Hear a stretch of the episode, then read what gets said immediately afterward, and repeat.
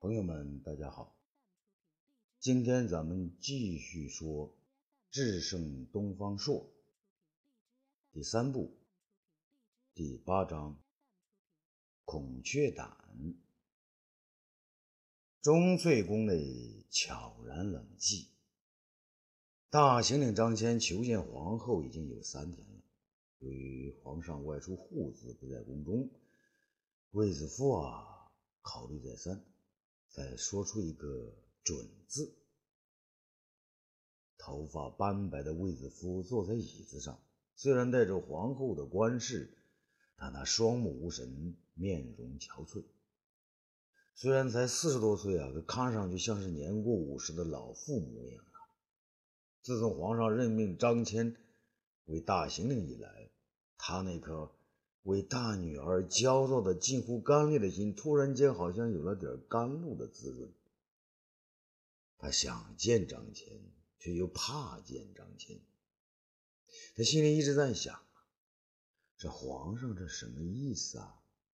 是对自自己多年不受恩宠和女儿不幸命运的一种补偿呢，还是想看看我卫子夫对皇上的忠诚是不是十分彻底？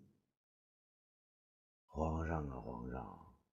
如果你要是怀疑我卫子夫不忠，那么天下就没有对你百依百顺的人了。皇上不会这么做，只有他对不住我和孩子的地方，没有我卫子夫和孩子对不起他的地方。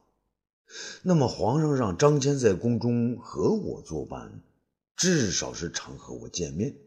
肯定是想弥补他随意亲信三宫六院而造成的心里的愧疚。可他这不是给我卫子夫出了难题吗？虽然我和张骞都已年近五十，不会再有什么旧情复燃的可能，可是两个昔日情人在一起，毕竟是很尴尬、很难办的事啊！天哪，这皇上的意思有时便像天一样高深难测，让我卫子夫。无所适从。如今张骞呢要见我，作为一宫皇后的我，难免永远不见后宫总管大行令吗？那那样的话，岂不是更让皇上疑心？好吧，身正不怕影子斜，我见见张骞，也该看看他如今成了什么样子了。太阳高高的从宫门中射了进来。张骞小心翼翼地来到钟粹宫内，来到卫子夫的面前。当他站在皇后的面前，他几乎不敢相信自己的眼睛。那这就是比自己小三岁的卫子夫吗？听说霍去病死后啊，卫长公主疯了，皇后是悲痛欲绝，几天之内便哑了嗓子。可没想到他会变成这个样子。卫子夫也呆呆地看着张骞，难道这个面容粗糙、双鬓斑白的男人就是张骞吗？就是二十五年前与我青梅竹马的谦哥哥吗？还是张骞先跪下说话？臣张骞叩见皇后娘娘。二十五年前的银铃声音永远的消失了。一个沙沙哑哑的声音，犹如汉中草野冬季里的凄风，从满是荆棘丛中的山坡上吹进张骞的耳朵。张大人，你任大行令之职已是一月有余，为什么不早一点来求见我呢？这明明是自己不愿意轻易接见人家张骞。他要怪人家张骞不早来看自己。张骞呢，声音低沉，启奏皇后：臣到任以来，熟悉各宫情况，未能及时拜见皇后，请皇后恕罪。卫子夫呢，却要追问一句：张大人，我只问你，你是不愿意来见我，还是不敢来见我？张骞岂能不知这话的含义啊？他想了一下，只能呢如此回答：启奏皇后，张骞对皇上和皇后忠心赤胆，岂有不愿之理？张骞平生西行北走，九死一生，何又有不敢之谓呀？卫子夫却哑哑的声音里透着一种一种执着。那你说说，为什么不早一点来见我？张骞又想了想，然后痛苦的下决心说。皇后，你如今高为国母，万人敬仰。臣早年在匈奴娶妻生子，全家也颇为和睦安顺。二十五年前的今天，臣不再想他。皇后，请您也不要再想了，不要再提了吧。魏皇后陷入默然。皇后。子女们都好吗？张骞觉得自己只能问这些了。过去的事情，让它化灰成烟吧，只在记忆中偶尔流淌流淌。卫子夫啊，这才打开他的话匣子，哭泣着将长魏长公主如何疯了，四公主呢被皇上命为杨氏公主，如果不愿意出嫁，与皇上弄得很僵的事呢，统统告诉了张骞。也是的呀。这大行李就是管宫中琐事的呀，哪怕皇后与张骞从不认识，说说这些呢也是常事儿啊。张骞听说子夫的陈述，觉得子夫甚是可怜，他很想安慰安慰他，但是君臣之间的规矩使他不敢轻举妄动。他想啊，这个时候能让子夫开开心，也许就是我的最好的关怀。于是呢，他向子夫说了声“皇后”。请稍后，然后呢，转身走到帘外，从宫门里边提过两只大大的、上面盖着漂亮的丝绸的笼子来。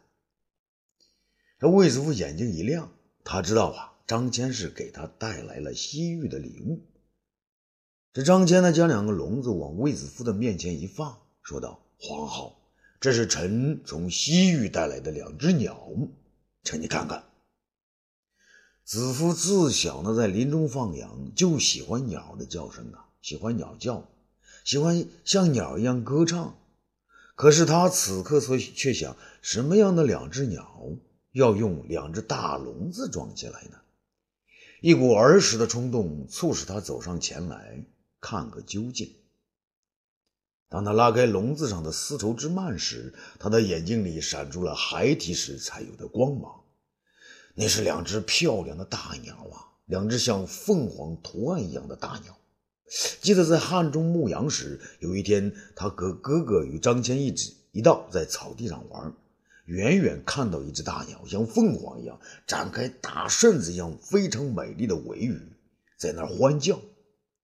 他轻轻地跑过去，想看得清楚些。魏晋和张骞呢，也没见过这么美丽的大鸟啊。他们一心呢，想把这只鸟捉住。他们不知替子服捉过多少只鸟啊，可都是被子服放走了。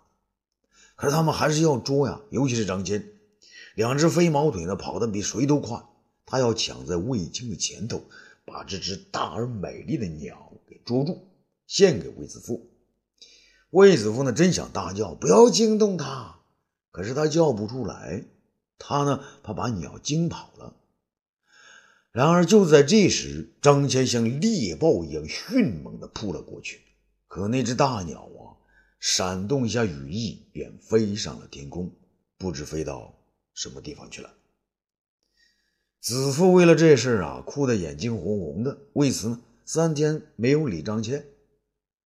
现在啊，张骞把这种大鸟捉来了，放在一个十分漂亮的笼子里，而且是两只啊。鸳鸯一样的成双成对，尽管呢那只母鸟个子小一些，羽毛呢也短一些，但张骞给了他同样的笼子。卫子夫眼睛闪动着泪花，真想叫一声“谦哥”，可是他没能叫出啊。他清醒的知道。她如今是大汉的皇后，是一国之母，是一个伟大帝王的后宫之主，是一儿二女的母亲，是一个才四十多岁便鬓发斑白的半老徐娘。成双成对的事情，只有看着鸟儿了。想到这儿呢，他凄然的笑了一下，问道：“张骞，这种鸟是凤凰吗？”张骞笑了笑，平静的说：“皇后，这鸟呢叫孔雀，意思是非常漂亮而且很大的鸟雀。据太史公说，先皇孝文皇帝时，南越国王赵佗曾经献过两只。当时有人要给他封爵，所以也叫孔雀。那你是从哪儿弄来的？”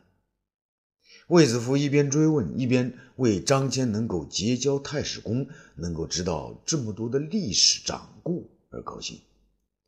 皇后，臣出使西域时，曾往深都国的方向探过路，中途到过一个衍宾国。那个国家太美了，许多稀奇古怪的东西，臣都没见过。据说，是就是因为这样，许多远方不定期的客人到那边晕了头。于是，我和唐义父才把这个国家叫衍宾国。子父微笑了一下，问道：“呃，这种孔雀那儿很多？”“是的，皇后，那儿有很多很多孔雀，还有疯牛、水牛、大象，一种特别大的、长着长毛的。”敖狗，还有木猴，当然最多的就是孔雀。当时也民国的国王送了我两件礼物，其中一件便是这对孔雀。张骞说起西域来，那可是如数家珍的。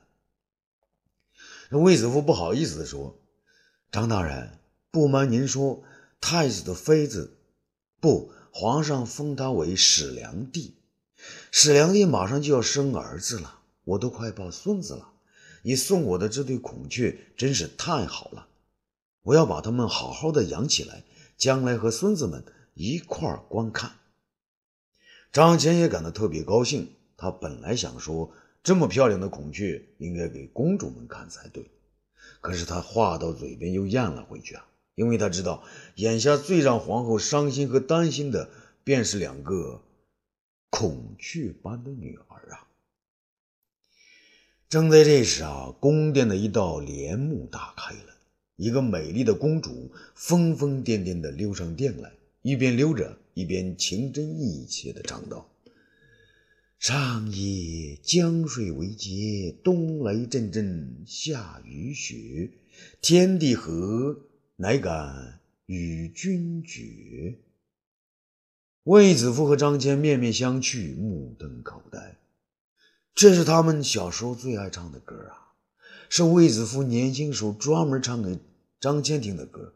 子夫为什么要将这歌传给子女们？当年那么优美的歌曲，他听了之后是如痴如醉。如今长公主再唱这歌，如泣如诉，让他心碎。卫子夫更忍受不了这让他心痛的歌声，他站起身来，慢慢的走到女儿身边，拉住。魏长公主含着眼泪说：“女儿，别唱了，再唱，娘的心全碎了。”魏长公主大笑起来：“哈哈哈哈哈哈！母后，这不是你教女儿唱的歌吗？这是你年轻时候唱的歌吧？母后，这歌我唱给表哥听，你是唱给谁听的？”卫子夫不再说话，神情痴痴地看着张骞。张骞更是不知所措呀，他看了看卫子夫，又看了看疯了的公主。魏长公主这时才注意到有个高个子男人站在庭中，他突然挣脱母亲，扑向张骞，大声叫道：“表哥，表哥，你怎么在这里？你怎么老了，老成这个样子？”张骞吃惊地向后退去。魏长公主紧逼上来，抓住他的手不放。表哥，你不能走，你不能走啊！你就是再老，表妹还是要你的。你听，上 ye，我欲与君相知，长命无绝衰。卫子夫泪水四流啊他扯起沙哑的嗓子，仰天大叫：“天哪！”报应啊！说完，他便昏了过去。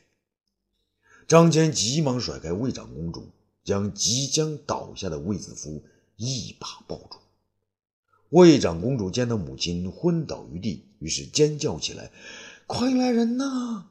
快来人呐！”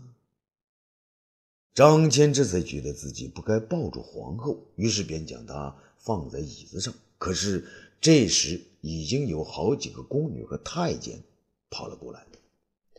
张骞想走啊，却又不能走，他索性冲起大行令的职责，指挥宫女太监们把太医请到之后，这才在众人不解的目光下惴惴不安的离去。这灞桥风月依然美好。武帝坐在他特制的大车架上，八名美女簇拥在周围。车架刚到灞桥附近，便见张汤、杜周、赵宇等随从数人跪在路旁。霍子侯掀开车帘，启奏皇上。御史兼廷尉张汤张大人和长安执金吾杜周前来见驾。武帝想了一想，还是从侧面的掀开车帘，伸出头来：“张汤，你怎么跑这么远来迎接朕呢？”张汤磕了一个头，然后低着脑袋说：“皇上，臣和杜周。”已将李蔡和他的儿子李更蓄意侵占新荣金陵，同谋贪污治和款项一行啊，全部查明。李氏家族七百六十六口已全部被下官捉拿入狱，只只等李蔡归来。武帝点点头，嗯，张涛，你说以大汉法律应该怎么处置他们呢？张汤呢，仍然低着头，认认真真的说：“皇上，依照汉令，李蔡、李更斩首示众，李家三族也一起株连正法。”这东方朔骑着马从车后走过来，张汤，难道你连李广老将军的一家也不放过吗？这张汤抬起头来，东方大人，张汤眼中只有一个法字，等皇上恩准之后。即行问斩。这东方朔下了马，走到车架之前，对武帝说：“皇上，臣在大河之侧已经问明李蔡，修宅建地之时，实为李蔡夫人和其子李更所为。皇上，不仅李广将军一家不能株连，就是李蔡夫人儿子之外的人，也没必要诛杀呀。”武帝看了看张汤，张汤。你说呢？张汤呢依然执着。皇上，东方朔他知人兼备，可与法律不同。臣知之有法，不知情为何物。今天臣在此地，请皇上免去李在丞相之职，交臣治其不赦之罪。武帝突然大笑起来，哈哈哈哈哈哈！张达，好样的！朕就准了你。不过那李蔡自己呢，要留在黄河边上，不愿意回来。如今丞相也是公孙贺了，依朕看呢，由你亲自去活口，把李蔡追回来，然后呢，再商议怎么处置吧。起驾！张汤急忙起身，恭立道旁，臣遵旨。东方朔呀，看到皇上呢要戏耍张汤，便也笑了起来。他翻身上马，随着武帝的车子走开。他一边纵马一边叫道：“张汤，你要是抓不回李蔡，皇上可就要汤菜一锅煮了啊！”张汤啊，看着车驾离开，愣愣的不知所措。杜周问道：“啊，张大人，我们怎么办？”张汤清醒过来，急急的说：“还犹豫什么？我们快去虎口抓回李蔡那只老。”狗啊！欲知后事如何，咱们下次接着说。